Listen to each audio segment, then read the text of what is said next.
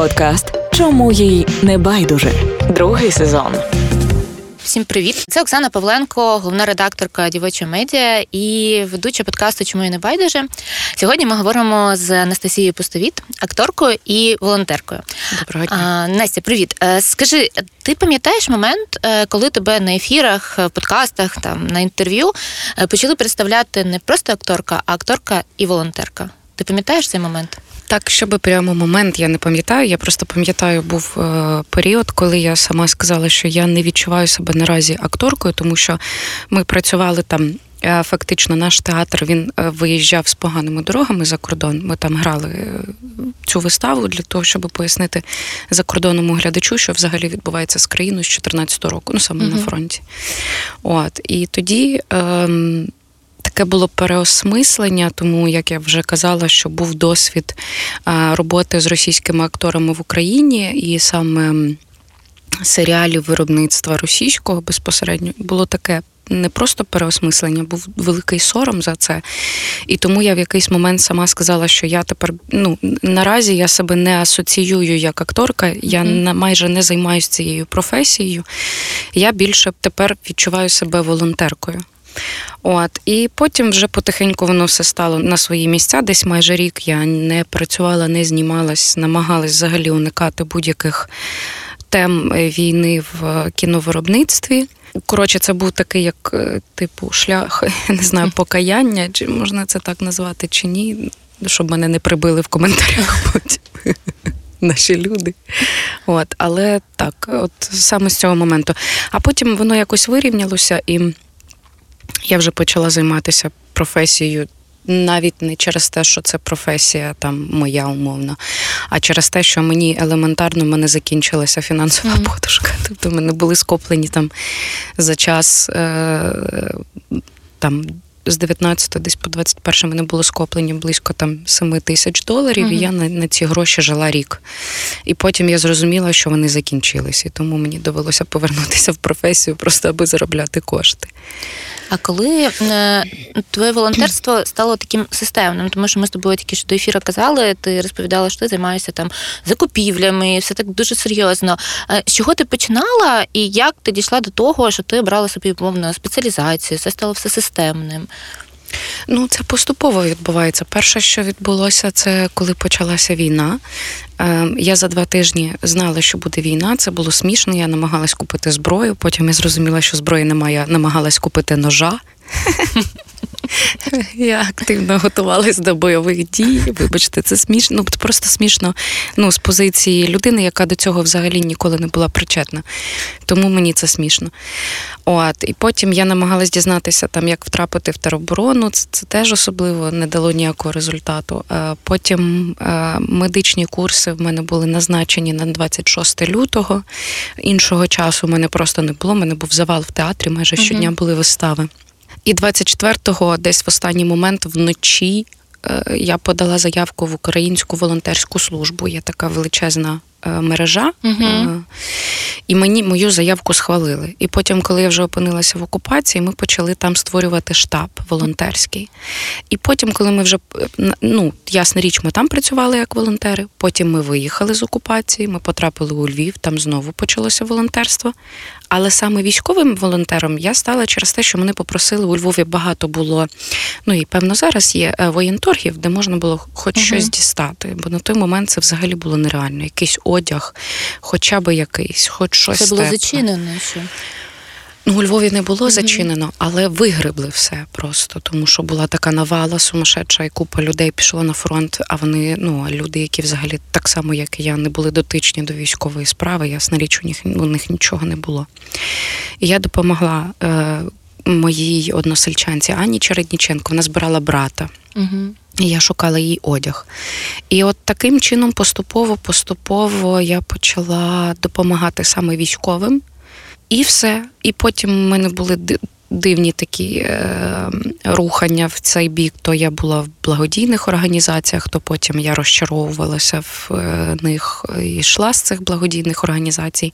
Але в мене напрацьована вже якась своя мережа контактів, я маю на увазі військових, угу. яких я веду, яким я довіряю. Тому що насправді, як би це сумно не звучало, але окрім того, що ми знаємо випадки, коли волонтери є нечесними, я знаю випадки, коли військові є нечесними. І тому в мене лишилася купка моїх хлопців, яким я довіряю на сто відсотків. Я знаю, що там ніхто мене не обманює, і я з ними працюю от по сей день. Ти казала, що розчаровувалася в благодійних організаціях. Якщо можеш, розкажи, чому ти розчаровувалася? Це через те, що тобі не підходила ця робота, чи тобі щось інтуїтивно просто не подобалося? Мені здається, що я просто знаходила, ну, є люди, які знаходять там своїх людей, умовно, угу. та я знаходила не своїх. Я знаходила людей, для яких ця війна – це трошечки хайп. Ну, тобто в, в такому форматі. Я так особливо про це не люблю говорити, насправді, або там бажання заробити кошти. Я дуже жорстка в справі волонтерці. Це ще пов'язано з моїм власним досвідом окупації, тому mm-hmm. для мене це допомагати, бути готовим і віддавати на це двадцять чотири на сім. На той момент це була, ну, тобто я більше нічим не займалася. Я майже не спала, я могла не ходити в душ дня два-три, mm-hmm. тобто, ну, в мене просто все було, я вся була в телефоні, в поїздках, зборах, закупівлях, і коли люди не були ввімкнені так само, як і я, і коли казали, типу, та що ці збори, та що, та збори не йдуть, та нема часу, нема бажання, нема стимулу. Я просто звіріла. Ну, тобто, я, я люди, які підводили з купівлею автівок або ще якихось речей, і просто могли поставити тебе перед фактом за чотири дні до від'їзду військових, це якраз тоді починалась активна фаза Бахмуту, що хлопці їдуть в Бахмут, їм потрібна була автівка, і в нас було три тижні, а за чотири дні до їхнього від'їзду мені кажуть, що, ну, я сподівалася там на людину, що вона це зробить, що автівки не буде, він не знайшов, а кошти вже були зібрані, банки розбиті, і mm-hmm. нам треба було терміново шукати в Києві, просто дуже короткий термін, влізати в борги, тому що, ну, ще раз оголошувати збір, дозбір на тачку, це було би дивно. Тому це була така досить такий конфліктний період. З того часу я працюю е, виключно незалежно, тільки з тими людьми, які для мене є перевірені часом, серцем, е, які такі ж хворі на голову, як і я, е, в хорошому сенсі. Зараз і в мене цей період, що я не займаюся всім підряд. Mm-hmm. Я, тобто, виділяю теж час на своє життя, там, на роботу в театрі, тому що я за цей рік настільки вигоріла, зневірилася і розчарувалася в багатьох аспектах, що мені треба було повернутися десь ще отримувати підзарядку. Підзарядку, да. І зараз, як не дивно, театр став для мене просто місцем. Театр, зйомки – це місце, де мої люди, вони так само хворіють війною, як і я. Вони одне до одного теплі, щирі, вони турбуються, переживають. Для них це однаково боляче. І разом працювати на сцені, відпочивати душею, тілом, занурюватися в якісь людські звичайні стосунки – це теж порятунок від війни. Я дивилася твоє інтерв'ю, читала твій інстаграм. Ти багато пишеш про психотерапію, як мені здалося, багато. І мені здається, цю тему дуже важливо піднімати, коли ми кажемо про волонтерство, що волонтерам потрібно отримувати допомогу спеціальну, спеціалізовану. Ти до терапевта, ну, психологічно, ти до терапевтки чи терапевта звернулася тільки зараз вперше, чи для тебе це звична практика працювати над собою в такому сенсі? В терапію я прийшла одразу після кінця карантину. Угу. Досить був складний час. От перша хвиля пройшла, і я одразу звернулася до терапії, ну, прийшла в терапію. Ну, і завдяки взагалі терапії почала по-іншому трошки дивитися на ролі і працювати над ними. От, але цікава історія теж з терапією під час війни. Я маю тепер, ну, після окупації певний, ну, типу, травму, певну, та, в мене є наслідки, тобто він не такий важкий, як ПТСР, ну, посттравматичний mm-hmm. стресовий розлад, він не такий важкий, як може бути. В мене є свої е, тригери, але загалом вони контрольовані. Просто це більше пішло в стосунковий, е, ну, в стосунки з людьми, mm-hmm. зі світом. В мене більше там порвалося, скажімо так. От. Але я довго не зверталась в терапію. Я була впевнена, що вона мені не потрібна. Ті люди, які пережили стільки жаху, те, що я бачила, я була переконана, що я не пережила так багато. Ну, тобто, мені не потрібна ця mm-hmm. допомога. Але потім в мене просто з терапевткою є певний механізм роботи, окрім того, що вона мене терапевтує, там сеанси, там якийсь певний наш зв'язок, наше спілкування, вона змушує мене читати книжки для того, щоб краще розуміти те, що зі мною відбувається. І я почала закуповуватися, ну це вже давно почалося, угу. вона мені так постійно робила, і я от цю штуку взяла собі, тепер я прямо заглиблююсь в травму Пе Те Ес Ер для того, щоб краще зрозуміти, що взагалі відбувається з людиною, як можна собі допомогти і як пояснити іншій людині або не те, щоб надати допомогу. Я не є спеціалістом, не можу цього зробити. Але хоча б мати розуміння, що відбувається, це дуже важливо, угу. тому що ну, ми стикнемося з цією проблемою, ми стикнемося... Ми вже стикаємося, звичайно. Абсолютно.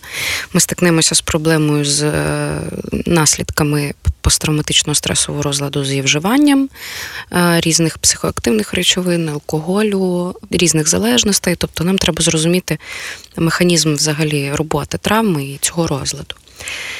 І та я почала потихеньку займатися, почала вичитувати ці книжки. А і що мені... це за книжки? Може, ти назвеш одну-дві назви? Я думаю, бо це дійсно буде цікаво. Ми в подкасті, незважаючи на те, що ми говоримо про різні речі, ми в кожному торкаємося теми книжок, і я думаю, що це буде цікаво. Перша «Травма як шлях до видужання». Просто прекрасна книжка. Одна з найкращих взагалі, що я останнім часом прочитала. Там, до речі, досить цікаво піднімається навіть тема старої травми і наслідки старої травми. Там умовно це не тільки про війну, угу. та це там про і про зґвалтування, і сімейне насильство, і жорстоке поводження з дітьми. Тобто виявляється, що Пе Те Ес Ер може бути дуже давній і умовно погане поводження з дітьми. Цьому може бути причиною. Ну, там досить цікаво. Там розкривається тематика війни у В'єтнамі. Тобто Пе Те Ес Ер як хворобу прийняли тільки після того, як ветерани В'єтнамської війни почали громадську, ну, як започаткували громадську організацію допомоги. Власне, самі запрошували психологів, вони були відрізані від як їхнього Міністерства охорони здоров'я, вибачте, я не знаю, як це в Америці відбувається. Тобто це не була урядова організація. Вони, власне, самі це започаткували і в свої кола ветеранські вони запрошували психологів, терапевтів, вони замовляли дослідження, і таким чином самі ветерани В'єтнамської війни започаткували дослідження, лікування і введення посттравматичного стресового розладу в перелік психічних угу. захворювань. Тобто завдяки їм це відбулося. Але там одна фраза, яка мене дуже зачепила, і вона каже, що ті волонтери, які допомагають алкоголікам вийти, ну, тобто боротися з залежністю, коли алкоголіки видужують, волонтери вигорають. Угу. Всі. І їм дуже потрібна допомога. Тому що, насправді, у нас, по-перше, це дивно не звучало, в нас немає закінченого результату.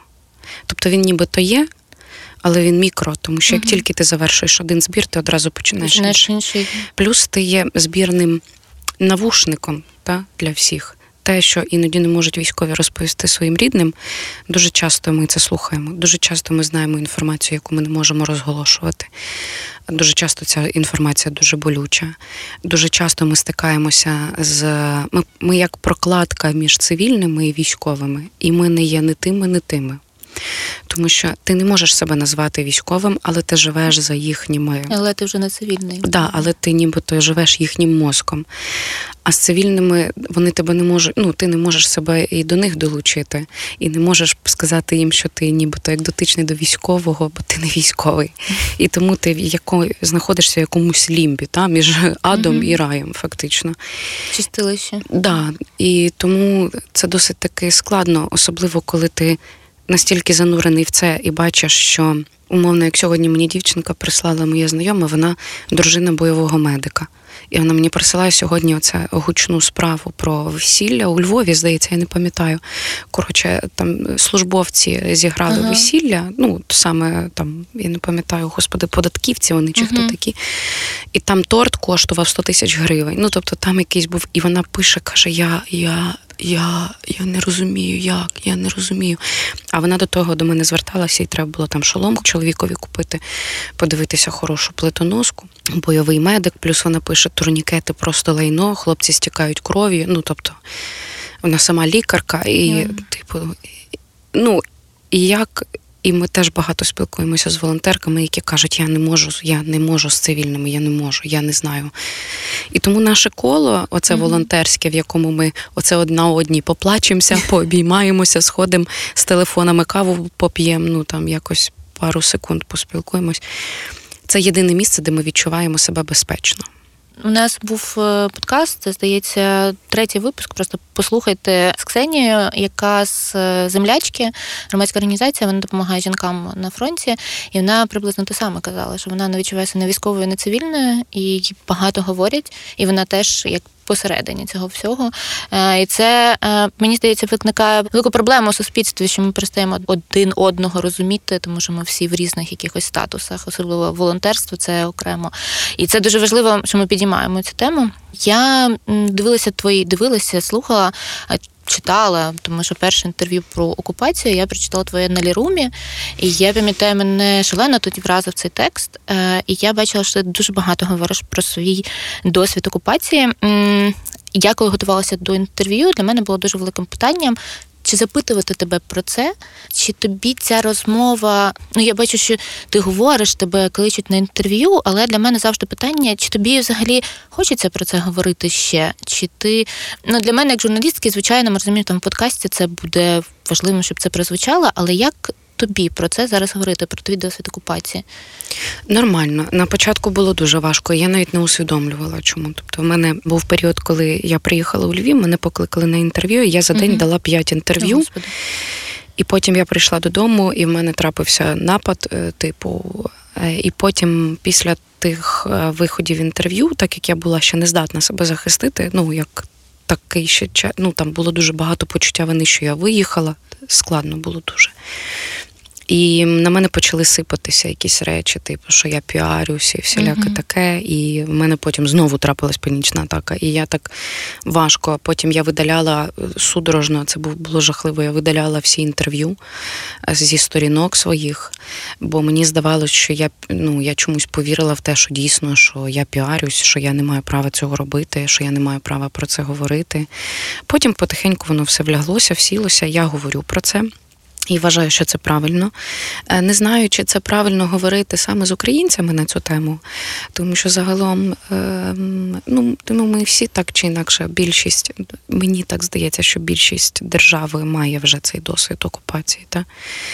Можливо, не більшість, ну нехай відсотків сорок точно. Можливо, за кордоном би було непогано про це говорити. І я, до речі, це часто роблю. Особливо, коли ми починаємо там якісь проекти за кордоном, я постійно потім вже... Це дуже дивно. Після того, як я проходжу проби, як мене mm-hmm. затверджують, я раптом кажу, так от, ребята. І зараз я вам розкажу. І зараз я вам розкажу, чи не цікавий опит. І всі такі, йо. Слухай, ти працюєш, так, зараз за кордоном? Я так. Уже закінчила проект, але я сподіваюся, що... Вибачте. Я сподіваюся, що це далі продовжиться, тому що поки що вони не так сильно заангажовані у висвітленні війни, і вони е, дуже відкриті до таких речей. І так, ми працювали там саме з е, проблемою ПТСР, і режисер там, ну, взагалі вся команда, я просто... Це така любов, любов, любов. Це в Польщі? Любов. Да. Це серіал? Так. Да. Так, я дуже щаслива. Я сподіваюся, що все вийде, дуже хвилююсь, тому що ми там збирали все по шматочках, але чи вийде цілісна історія, як ми хотіли. Ну, я довіряю режисеру, і він довіряє мені, і це було... Це польський режисер? Так, польський. Пр- прекрасний. Давайте скажемо, як його звуть. Його звати Мачек. Це буде на Netflix. Круто. Тому в будь-якому випадку слідкуйте за моєю сторінкою в Instagram, і ви дізнаєтеся, коли буде вихід серіалу. Крім того, в тебе зараз виходить фільм. Між нами я його подивила. Між нами це назва фільму, тому що так прозвучало, що між нами я його подивилася, як єдина фраза. Мене він вразив. У мене виникло дуже багато питань. І... Прекрасно. Так, загалом. І я багато про нього думала. І насправді, мені здається, фільм, він, ну, його можна назвати розважальним, там такий, типу, соціальна драма, там щось відбувається, ці всі... Ну, трилер, трилер більше, так. Але він піднімає надважливу кількість питань. І от ми сьогодні з тобою вже говорили про травму. Для мене було важливим питанням того, що е, війна може зламати людину, цивільну людину. Може. Фільм знімали у двадцять першому році, якщо не помиляюся. Угу. Е, зараз... Ні, навіть в дев'ятому. дев'ятнадцятому. дев'ятнадцятий, двадцятий, якщо не помню. Це одразу після карантину ми зайшли тобто в розробку. До повномасштабного вторгнення. Так. Зараз ти на нього по-іншому дивишся? Чи так само? Так само. Дивитися по-іншому на персонажа, який не здатен нести відповідальність навіть за себе, я не можу. Ну, тобто, я, для мене та сцена, яка була зіграна, вона є... ну, єдино правильною. Uh-huh. Так, можна говорити про те, яким чином її би можна було зіграти. Та? Ну, це там питання вже умовно до якихось тонкощів акторських, і це можна говорити довго, і типу хорошу критику отримувати з задоволенням. От, але Саша – це персонаж, в якому немає цілісного «я». Uh-huh. В ній немає... Знаєте, от у кожного з нас є якийсь певний всередині такий, як... Ну, так дуже просто розповідати, без якихось там психологічних термінів.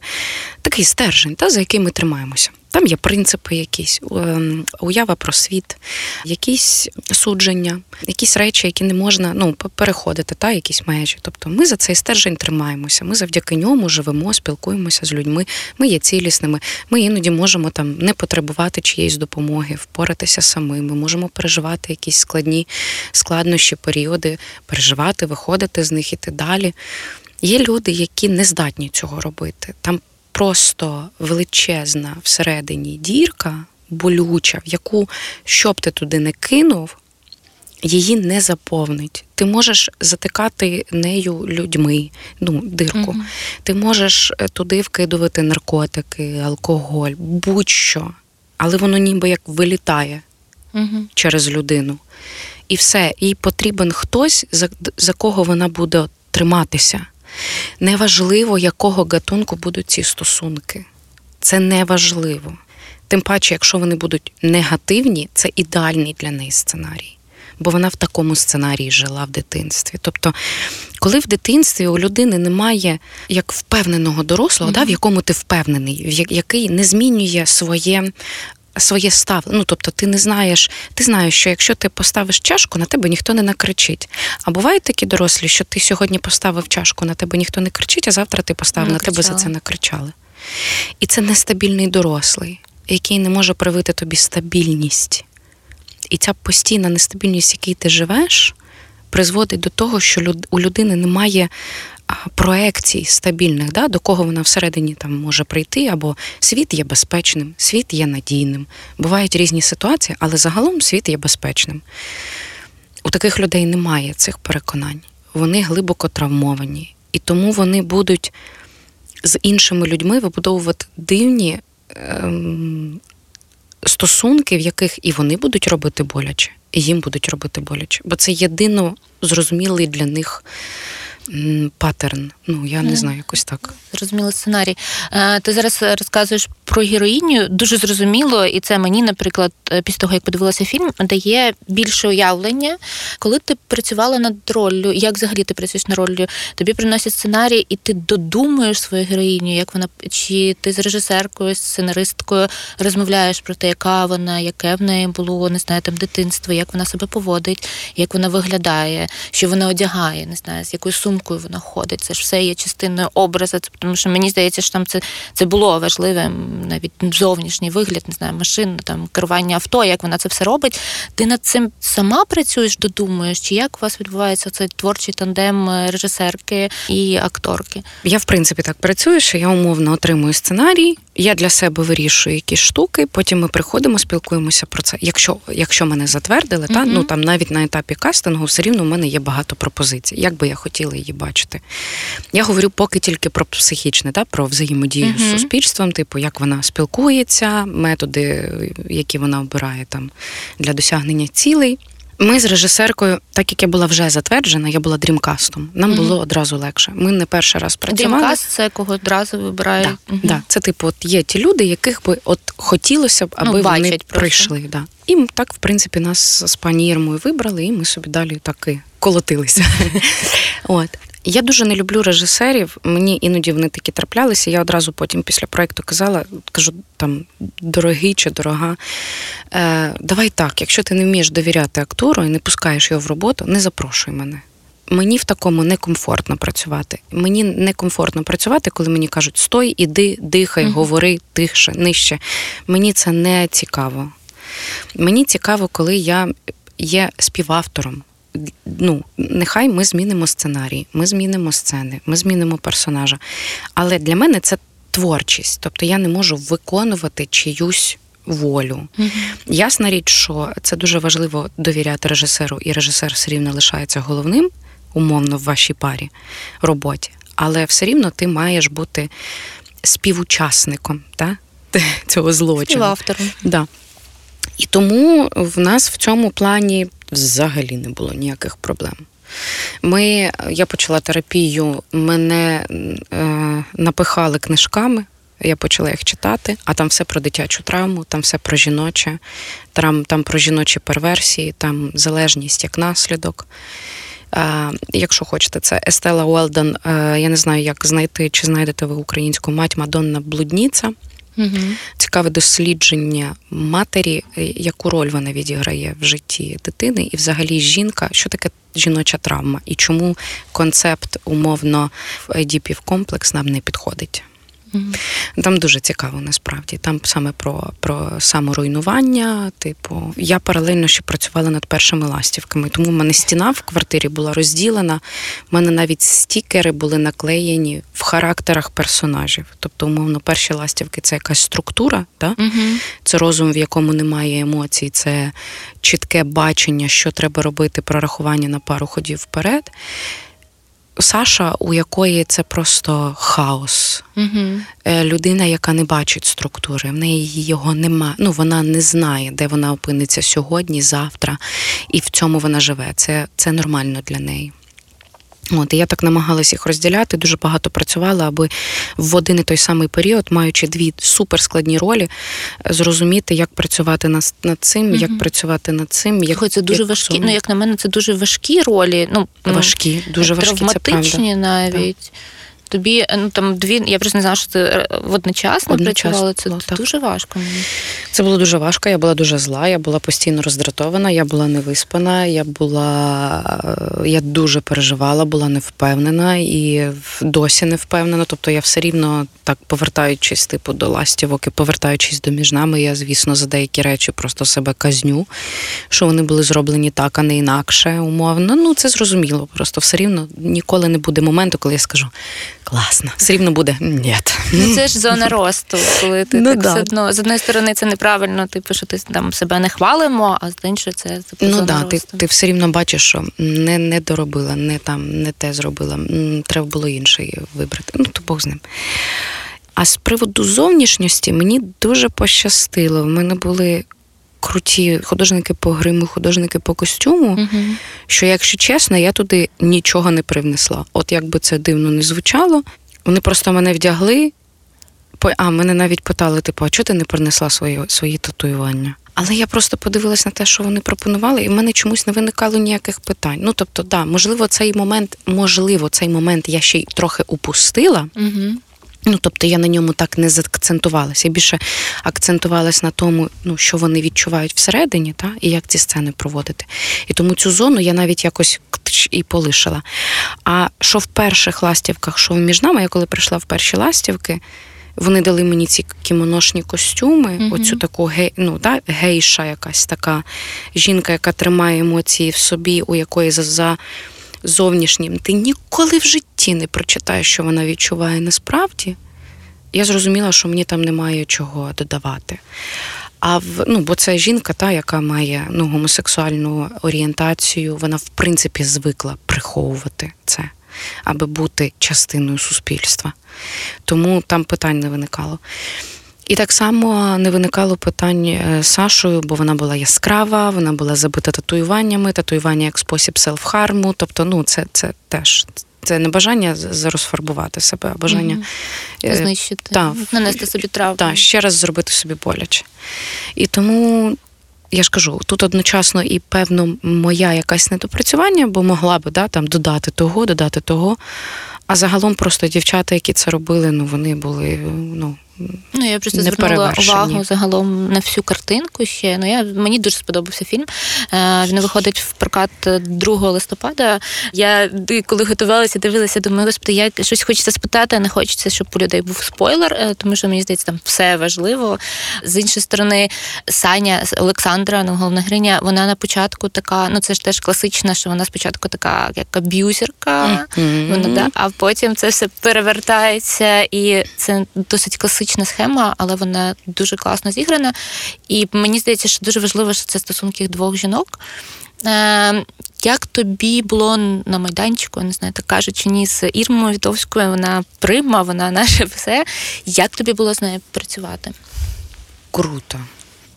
Ірма класна і ще в тому плані, що коли вона відчуває, що ти е, включаєш, що ти працюєш, вона з тобою, вона кайфує. І це відчувається, що вона з тобою заходить в якусь, ну... Ні, вона абсолютно геніальна. Тут навіть нічого не скажеш. Вона дуже розумна, вона дуже спокійна, вона точно знає, як і що вона робить. В неї не виникає всередині якихось... Я не знаю, як це пояснити. Це вже, мені здається, левел, да? Коли mm-hmm. ти себе відчуваєш дійсно як акторка, яка вже себе... М- зарекомендувала, і в неї немає якихось, як з людиною з нею, в першу чергу, дуже комфортно. Ми підтримуємо теплі стосунки, ми дуже одна одну любимо, і дуже одна одну поважаємо. І я вважаю, що таке партнерство, яке було між жінками, ну, це насправді, якби, якби хто не казав, але насправді це не дуже і рідко у нас. У нас дуже часто хочуть казати, що акторки між собою там та-та-та. Ну, бувають це випадки. Стереотип, все ж таки. Але це стереотипи. У нас те, що в ті проекти, в які я потрапляла, я майже не зустрічала такого, щоб в кіно я з якоюсь акторкою заходила, типа, прям. В конфлікт. Да. Mm. Ну, тобто, вона абсолютно прекрасна. Дуже було зручно. І дуже круто, що спостерігаючи за Ірмою, я намагалася робити протилежне в кадрі.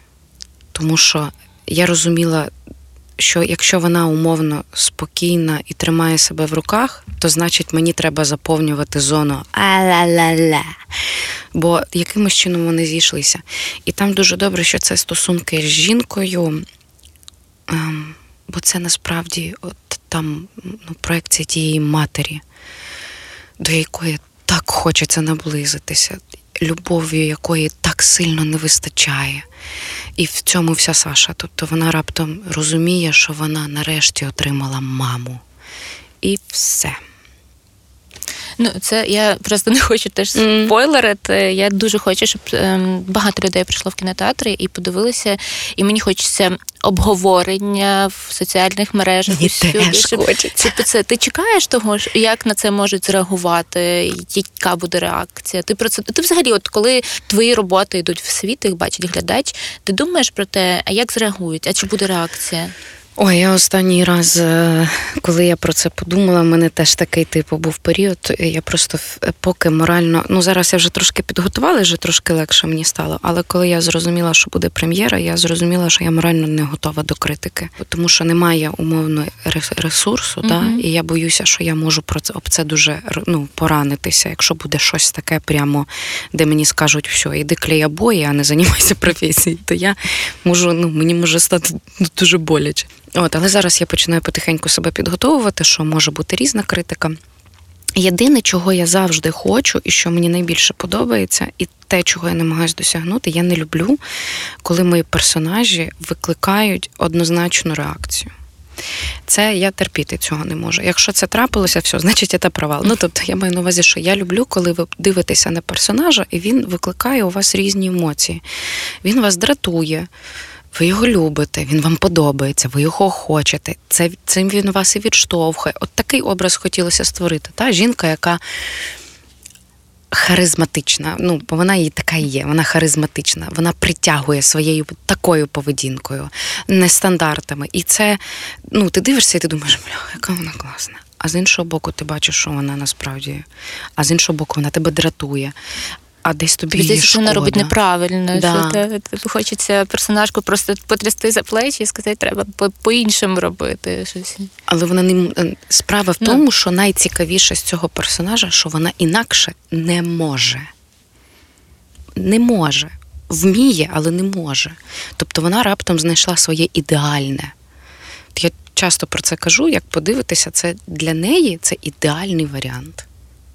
От є, так буває у людей, що от вони, знаєте, як кажуть, жінки, які, якби це жорстоко не звучало, іноді знаходять собі жорстокого партнера, там, по типу матері, та, яка була, і от вони отримують цей підсвідомий ідеальний сценарій свого життя, з якого вони не можуть вийти, бо вони не зможуть. Ну, тобто, якщо вона вийде, вона, вона себе втратить, бо їй потрібен агресор, знаєте, як жертві mm-hmm. потрібен агресор, а агресору потрібна жертва, щоб бути агресором. Як трикутник. Вони всі рухаються по трикутнику. Так, і тому от Саша це потрапила в свою ідеальну. Тобто, коли ти дивишся, це умовно в кінці у мене, як у людини, як і дружки, розуміється, в терапії, е, типу, така як, ну, да, по-іншому, по-іншому. Вона нарешті отримала те, що вона хотіла. Те, що вона хотіла найбільше. Те, до чого вона звикла. Mm-hmm. От, але я, знову ж таки, я не наполягаю на тому, що я там крутий, ну, типу, психолог. А або ти не думала навчатися на психологію, на психотерапію? Там? Тому що е, дуже помітно, що тобі ця тема цікава, і ти в цьому розбираєшся. Чи хотіла б ти поглиблювати? Ой, так. Я третій рік намагаюся вступити в університет після дипломної освіти. Але, чесно, я вже трохи позбавилася цього, та, такого бажання всіх врятувати і, типу, да, давай, терапія і все. Ні, скоріше за все, якби я пішла в психотерапію або в психологію вивчати, то це була б або організація угу. якихось організацій, створення. Менеджмент. Ну, так. Але я би, скоріше за все, б, е, певно, чим більше я читаю про травми і психічні якісь захворювання і розлади, я розумію, що я боюся комусь нашкодити, тому що це насправді така тонка матерія.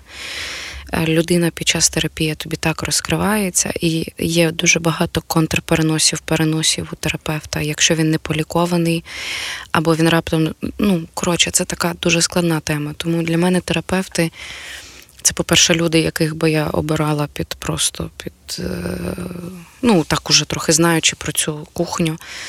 Але загалом моя терапевтка дуже крута. Оце я точно що можу сказати. Я ти знайшла її. Я просто використовую своє положення. Я, наприклад, зараз хочу знайти для себе психотерапевтку. І в мене, типу, є там і вимоги, і все що завгодно. Я там у багатьох людей, своїх знайомих питаю, типу, як ви знайшли? Ну, тому що це, не знаю, мені це партнера або партнерку легше іноді знайти. Просто це мать, все, а чим психотерапевтку чи психологиню. Як я її знайшла? Я Мариська Нікітюк uh-huh. почала до неї ходити. І вона мені порадила її. І да, і отак і трапилося. І були різні в нас, скажімо так, етапи і мої взагалі. Ну, коротше, да, потім просто, коли я почала читати про терапію е, травмованих е, дітей, я зрозуміла, що я прям була научний пособник, знаєш, як типу... Можна дисертацію писати. Ну, от прям я як по книжці себе поводила. Так, як люди себе поводять саме в таких ситуаціях. Але насправді вона, вона, як вона сама про себе каже, цікаво. Я не дуже емпатична. Тому думаю, вона така плюс. Жорстка дуже. Ну, вона каже, ну це я ще не жорстка, ти не знаєш мого супервізора. Тут, ну, але вона така, вона класна. І насправді, коли треба, коли вона бачить, що я вже зовсім, вона іноді, вона каже, ну, позанімаємося поглажуванням. Ну, вона іноді так дає там якийсь момент підтримки, але все рівно вона тобі каже, сюди заглянь, отут подивись, отут треба mm-hmm. буде заглянути сюди, отут зрозумій, ось таке тобі завдання, поняла? Поняла. Ну, тобто, класна вона. Що там, mm-hmm. я, я прям, да. Я uh-huh. дякую, вона мене витягла. Повертаючись до фільму, в «Між нами» постійно назва звучить як частина ну, да. речення. Але це круто, да, розумієш? Да. Ми подивилися фільм «Між нами». І це відбувається, насправді, в самій назві «Між нами» – це те, що приховано від всіх інших. Оці стосунки, наприклад, з чоловіком, це ж ніхто не бачить. Угу. Оці стосунки з двох головних героїнь, це ніхто не бачить, це тільки між ними між відбувається. Ними. Все, що там з героями відбувається.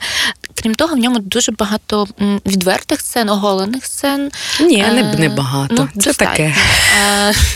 Це після, коли падають дерева, це так. Я дивилась, коли падають дерева, там, там да. Чисто просто таке. Тим не менш, я скоріше хотіла спитати, як твоє ставлення до свого тіла зараз, чи змінилося воно з після повномасштабного вторгнення до своєї зовнішності? Тому що цю тему досить рідко підіймається, але там ми з подругами, з дівчатами помічаємо, що наше ставлення до себе, до свого тіла, сексуальності, я не знаю, там, зовнішності, воно змінилося. Чи було в тебе таке?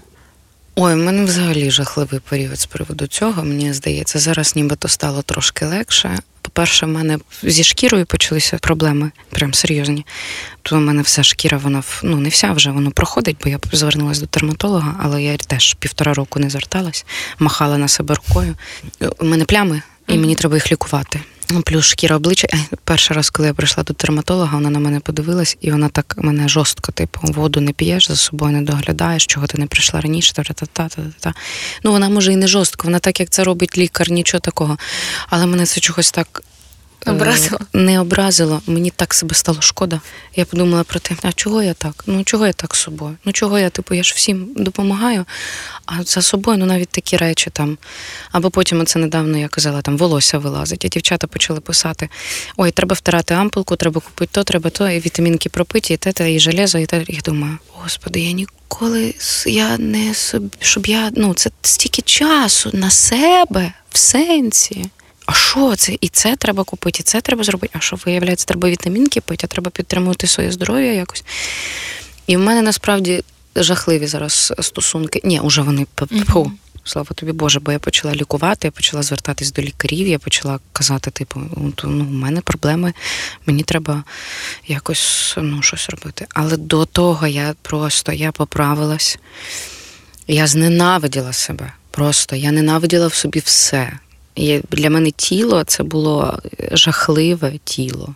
Я поправила всього на п'ять кілограмів, це не така велика вага. Але те, як я себе, і зараз, в принципі, я ще з цим якось працюю, як я себе не любила, як я себе... Я заходила в магазин, щоб купити собі білизну, і в мене в цих в примірочних траплялись просто істерики. Я сідала, і я не могла на себе дивитись взагалі.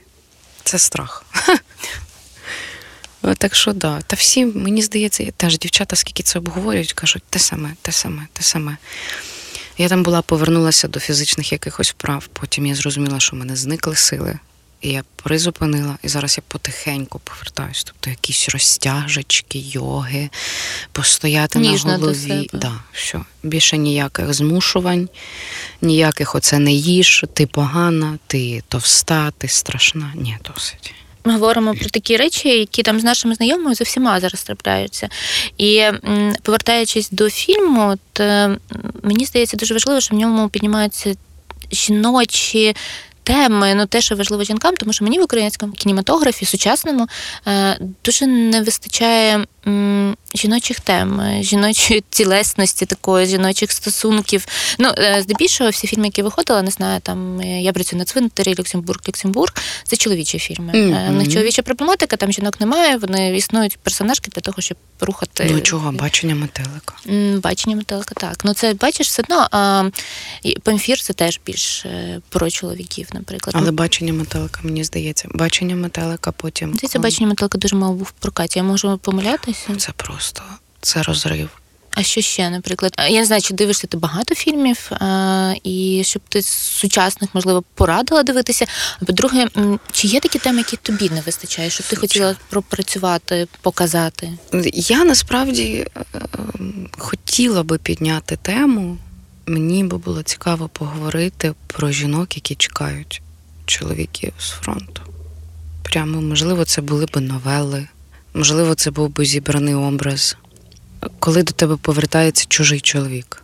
От ти починала стосунки з однією mm-hmm. людиною, а до тебе повертається через деякий час людина, яку ти не знаєш. Ми говоримо про військових, про посттравматичний розлад, ми говоримо про них, про їхню травму, говоримо про ті складнощі, з якими стикаються вони. Мало хто... Ні, ми говоримо про те, як жінки чекають, матері чекають, але...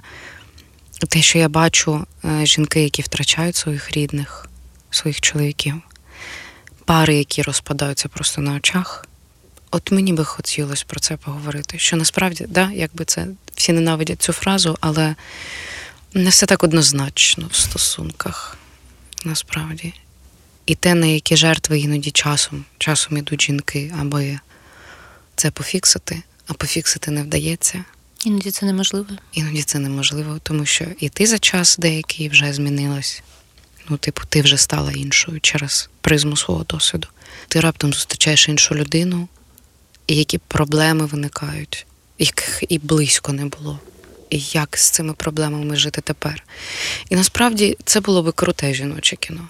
Проте ті, хто мають безпосередній контакт з війною, та, але так само як жінки, як так само, як і волонтерки. Вони є і не цивільними, і не військовими. Ну, я саме хочу про тих трушних жінок, які намагаються врятувати свої сім'ї, витягти чоловіка просто з е, темноти, mm-hmm. або не витягти. Або вони здаються, або вони більше не можуть, опускають руки і йдуть.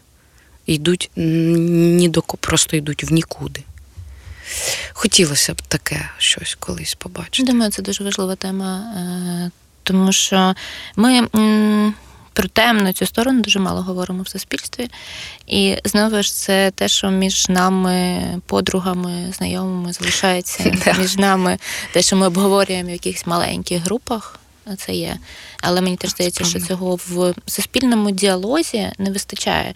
Тому що якщо ми будемо піднімати такі теми, якщо ми різні, навіть неприємні теми будемо піднімати, то суспільство, по суті, буде здоровішим, тому що, можливо, ми трошки більше одна одного, один одного будемо розуміти. Це так працює через, ну, через дуже, мені здається, болючі теми це може працювати, через болючі досвіди, обговорення. Я вже не кажу про те, що особистий досвід це може бути дуже болючим.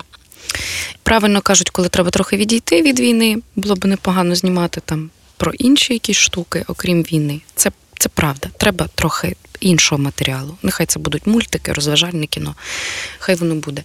Але, наприклад, про окупацію моя найбільша мрія – це зняти трагікомедію. Тому що те, скільки ми ржали і які жарти були в окупації, це просто, ну, і це має бути трагікомедія. Я не знаю чому. Тут нібито ти опиняєшся в найскладніших обставинах, але раптом саме, ну, сама групка людей створює просто якісь шедеври, перли, ти таке не напишеш.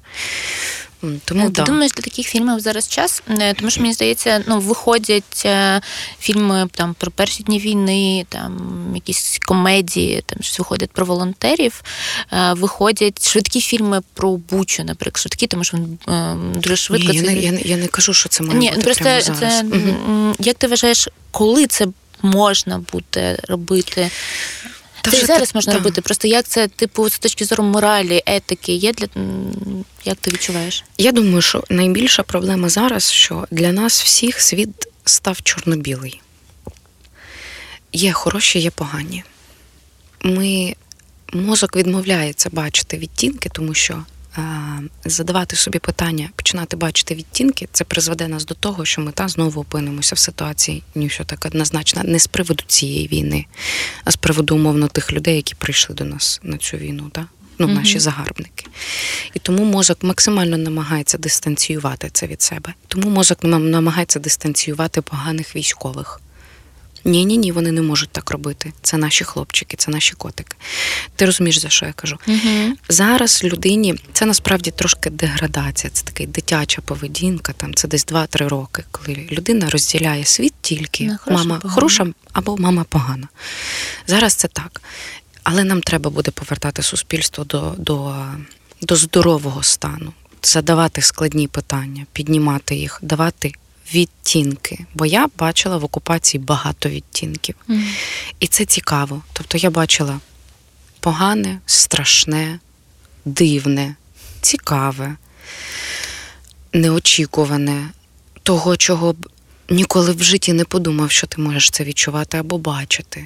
Що суперечить тобі і твоїм принципам. І насправді, ну, це не це добре про таке говорити, бо ми є люди. Люди, вони не можуть бути або просто хорошими, або просто поганими. Вони можуть бути в якійсь ситуації для когось поганими, а тут зробити якийсь героїчний вчинок. Незрозумілі. Незрозумілі абсолютно дикі речі. Я думаю, що треба поступово виводити людей зі стану чорно-білого. Це не означає, що ми всі раптом припинимо допомагати військовим, там, чи не підемо на фронт воювати. Ні, але ну, давайте, нам ще дітей виховувати, вони мають бути здорові. Ну, тобто, нам ще, ще купа всього треба робити. Ще дуже багато справ у всіх. Насправді, я коли сьогодні їхала на, на запис подкасту, я е, не знала, куди зайде наша розмова. Ага. Е, в мене були варіанти. Е, проте це було глибоко, цікаво і дуже спонукає до подальших роздумів, як і фільм між нами. Ага. Я думаю, мені буде прийшло подумати і, можливо, там створювати якісь теж нові проекти. Е, Проте, наприкінці кожного випуску дівчатам, які до нас приходять, я ставлю одне і те саме питання. Воно звучить як назва нашого подкасту «Чому тобі не байдуже? Чому ти робиш те, що ти робиш? Чи є для тебе пояснення?» І знаєш, це питання дуже складне і іноді дуже примітивне. Проте, чи ти можеш для себе пояснити, чому тобі не байдуже, чому ти робиш те, що ти робиш, чому ти збираєшся в дронах, збираєш гроші, займаєшся закупками і регулярно це робиш, поєднуючись із своєю роботою і життям? Ну, по-перше, я, на жаль, чомусь так за цей час і не пішла на навчання взагалі на будь-які ці. Це дуже велика моя помилка. Я сподіваюся, що я нарешті її виправлю. По-друге, через посттравматичний стресовий розлад я боюся різких звуків. Мене, якщо досить довго, ну, поруч різкі з мене, трапляються панічні атаки. Я сподіваюся, що я це теж колись переборю. Тому, тому через це. Тобто, умовно, якби у мене цього всього не було, або якби мені не було так страшно, можливо, mm-hmm. да, якби я була підготовлена або зробила упор на це, можливо, я би тут не сиділа, а була би на фронті. Тому що, повір, от кожна, кожна дівчинка, моя подруга, з якою я спілкуюся, ми вже обмінюємося, там, третя штурмова, що, які там треба умови, там, госпітальєри, скільки треба заплатити, наскільки поїхати, що треба зібрати, а куди піти, а які військові приймуть, а яка бригада краще. Ну, тобто, ми всі це обговорюємо. Кожна жінка, яку я особисто знаю, думає про те, коли прийде її час. Я розумію, про що ти говориш. Ну так, це насправді дуже дивно, але скільки зі скількома жінками я не спілкуюсь, майже всі дивляться саме в цей бік. І тому, поки ми цього не робимо, ну, мені не байдуже, бо, бо це моя країна. Я точно з неї не виїду. Я поїду кудись працювати, але я точно сюди повернусь. Я чітко, у мене є приналежність до цієї національності, до цієї групи, до цієї спільноти. Мене цікавить мій театр, мені подобаються мої люди. Вони глибші, цікавіші, дивні, нестандартні, про них цікаво грати, нам дивуються. Ну, тобто, я була в Польщі, і в мене мій режисер питає: ви всі так працюєте, чи ти така одна? Каже, ти так відрізняєшся від інших. Ти настільки сконцентрована, ти така глибока. А я хотіла сказати, так приїдьте до нас, ви побачите таких, ну, я вам просто, я вам отак, я вам залу заповню такими акторами. І тому, ну, ми самі себе недолюбили, ми самі себе недооцінили, але те, який у нас сила, потенціал, наскільки ми талановиті, тому мені не байдуже. І як можна лишатися байдужим, коли таке відбувається з твоєю країною, з твоїми людьми? Після двадцять днів в Маріуполі єдине, що у тебе виникає бажання, це просто зробити так, щоб Росія, щоб Росія перестала існувати як держава. Я не кажу там за інші якісь, да, бажання, щоб вони всі видохли нахер. Ну, не можна по-іншому, не можна. Ну, типу, або так, або ніяк. Або ти, ти, ну, ну, я не знаю, я не знаю, як це можна просто жити життя, пити каву і щодень нічого не робити. Я, може, того і можу пити каву смачну mm-hmm. і поспати трошки довше, бо я точно знаю, що я щось роблю. А значить, у мене є, да, карт-бланш, трошки більше поспати. Випити каву і трошечки відпочити. Да, так. Дякую тобі дуже. Дякую тобі. Дякую нашим слухачам і слухачкам, які послухали цей випуск. Ми в описі подкасту залишимо посилання на інстаграм Анастасії. В неї проходять збори. І долучайтесь, допомагайте нашій армії, допомагайте волонтерам і волонтеркам. Дуже дякую. Дуже дякую. Другий сезон подкасту «Чому їй не байдуже» став можливим завдяки підтримці Центру інформації і документації НАТО в рамках співпраці «Дівоча медіа» та Інституту конструктивної журналістики і нових медіа.